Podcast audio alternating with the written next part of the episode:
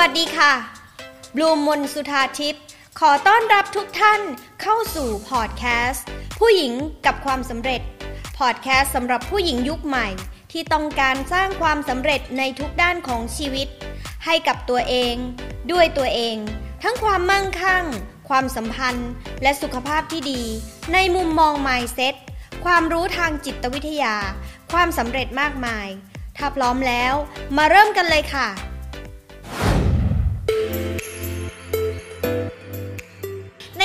องที่พี่บลูมอยากจะเล่าให้มันดู เป็นเนื้อหาที่ไม่ค่อยได้ยินสำหรับคนทั่วไป แต่สำหรับคนที่เป็นโค้ชอาจจะได้ยินกันบ่อยนะคะ แต่ว่าสำหรับคนทั่วไปอาจจะไม่ค่อยได้ยินนักว่า จริง ๆ แล้วเคยสังเกตไหมคะว่าโค้ชหรือสปิเกอร์หรือ trainer training หลาย ๆ คนเนี่ยทำไมเขาถึงเป็นคนที่พูดแล้วมันจับใจคน เออจริง ๆ มันมีเทคนิคซึ่งเราสามารถดัดแปลงมาจากเทคนิคของอ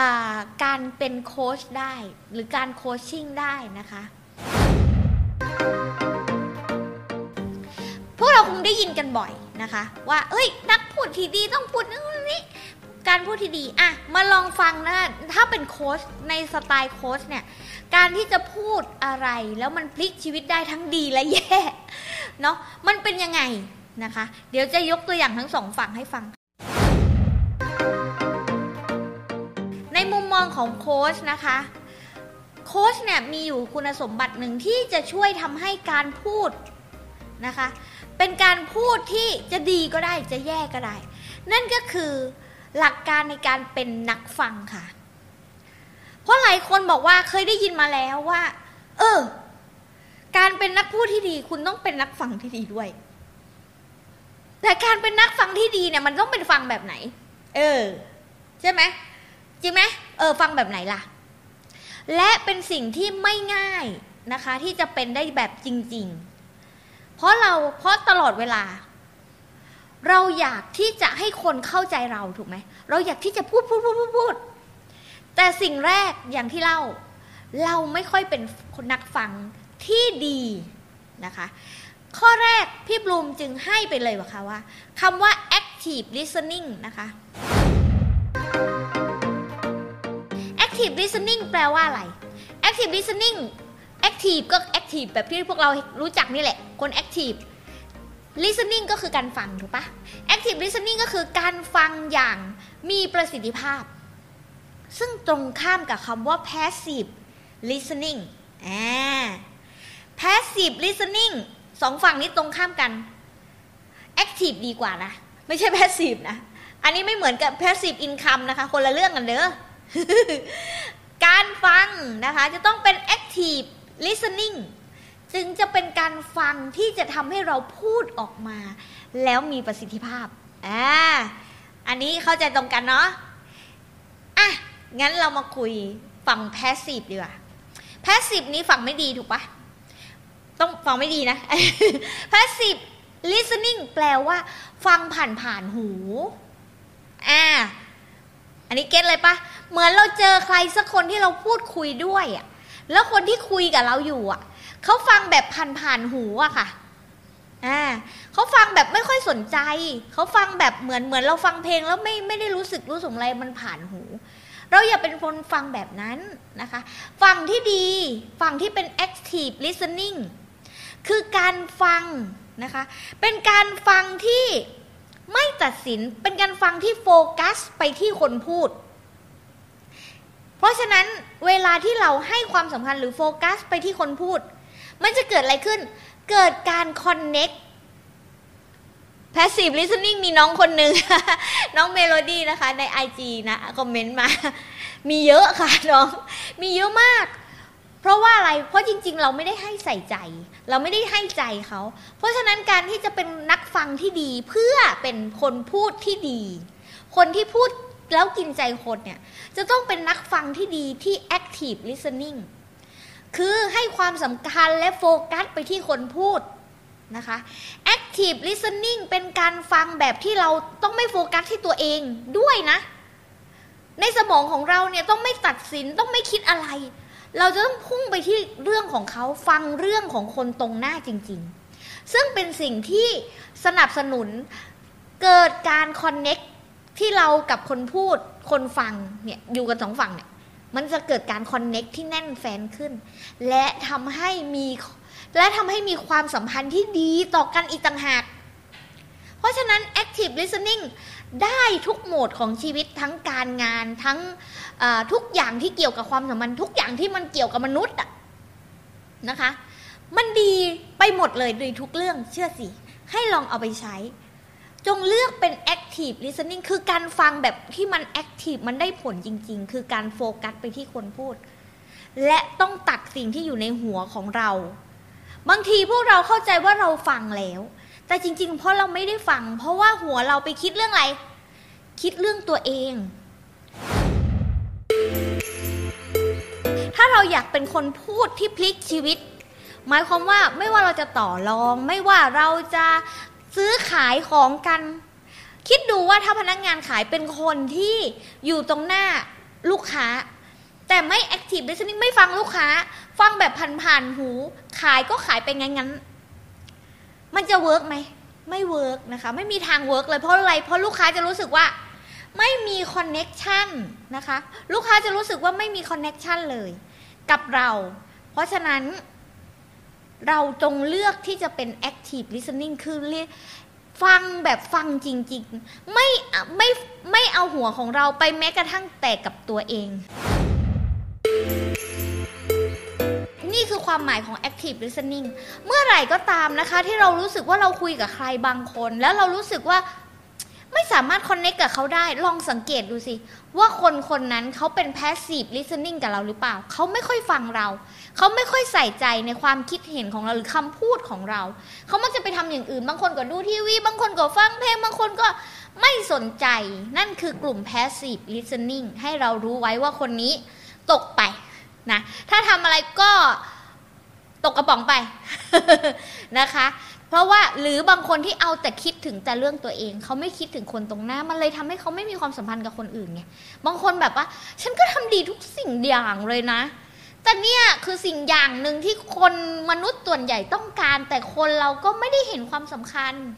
นะคะว่าถ้าเราอยากให้คนอื่นฟังสิ่งที่เราพูด เราก็ต้องฟังเขาก่อน เราต้องฟังเขาก่อนค่ะ เพราะเขาจะรู้สึกว่าเราใส่ใจ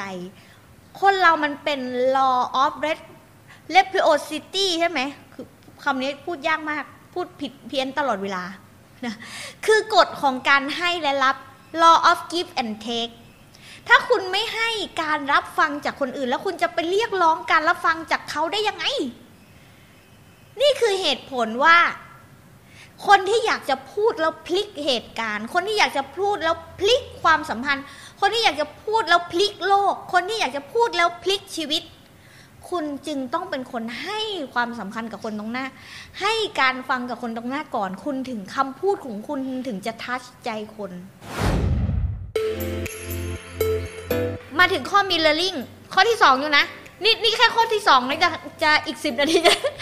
ข้อที่สอง mirroring คือการที่เราสะท้อนสิ่งที่เขาพูดค่ะ เช่นถ้าเราลูกวัยรุ่นมาถึงปุ๊บ มาถึงปุ๊บแล้วเราพูดแบบ มามานู่นนี่นั่น อะ ใช่ไหมแต่เราไปพูดฝั่งตรงข้ามกับลูกเลย เราไปพูดแบบมีอะไรครับ มีธุระอะไร อย่างเงี้ยมันมันเกิดกำแพงขึ้น นึกนึกภาพออกเนาะทุกคนลองจินตนาการถึงยุคที่เราแบบไปคุยกับพ่อกับแม่แล้วพ่อแม่ดุมากอะ่ะ เราจะอยากคุยไหม ไม่อยากคุย หรืออะยกตัวอย่างอีกตัวอย่างหนึ่งหรือสมมุติว่าเราเป็นคนที่ชอบเออบางคนนี่ชอบแบบ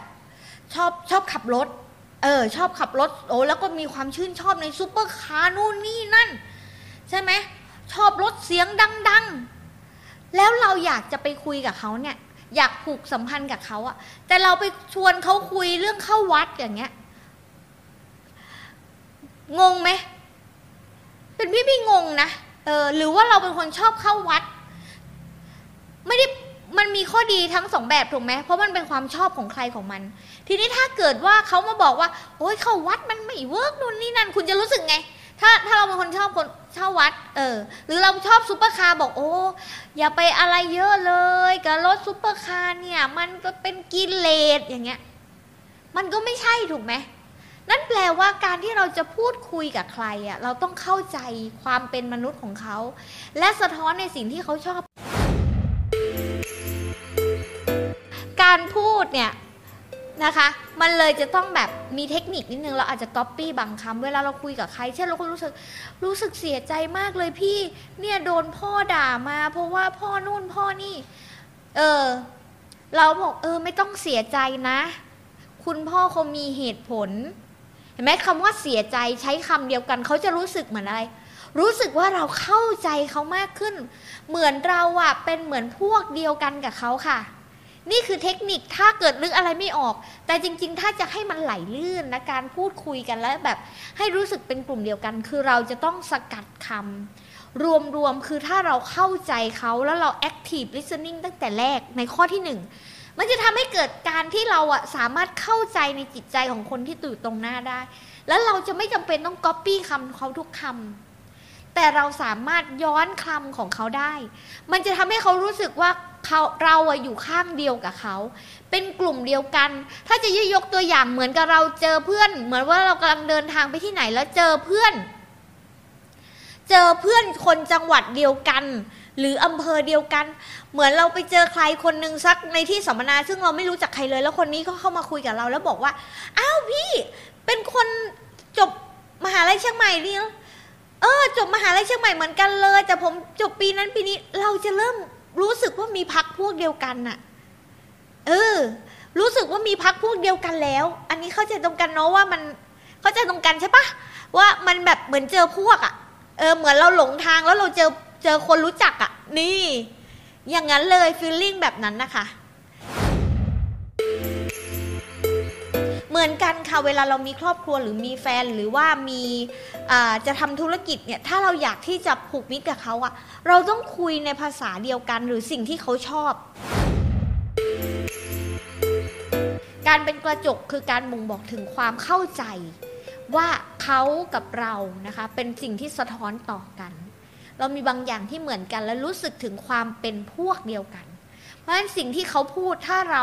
ซึ่งเราไม่จำเป็นต้องไปไปก๊อปปี้คำพูดของเขามาร้อยเปอร์เซ็นต์เราแค่จับเป็นบางคำหรือถ้าใครที่มีความคล่องแคล่ว และมีความเข้าใจลึกซึ้งก็จะแค่สรุปประโยคบางประโยคก็กินใจคนฟังแบบมหาศาลแล้ว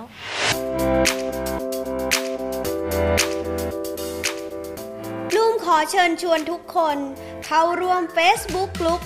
ผู้หญิงกับความสำเร็จ ที่คุณสามารถเข้าไปเรียนคลาสออนไลน์ 18 เคล็ดลับสู่ความสำเร็จในชีวิต พร้อมสัมมนาเวิร์กช็อปฟรี ได้ตลอดเวลาไม่มีวันหมดอายุ โดยลงทะเบียนได้ที่ไลน์ at successful woman ได้เลยค่ะ สามารถติดตามบลูม มนสุธาทิพย์ Success and Mindset Coach ในทุกแพลตฟอร์ม และพบกันใหม่กับพอดแคสต์ ผู้หญิงกับความสำเร็จได้ที่นี่ แล้วพบกันใน episode ต่อไปค่ะ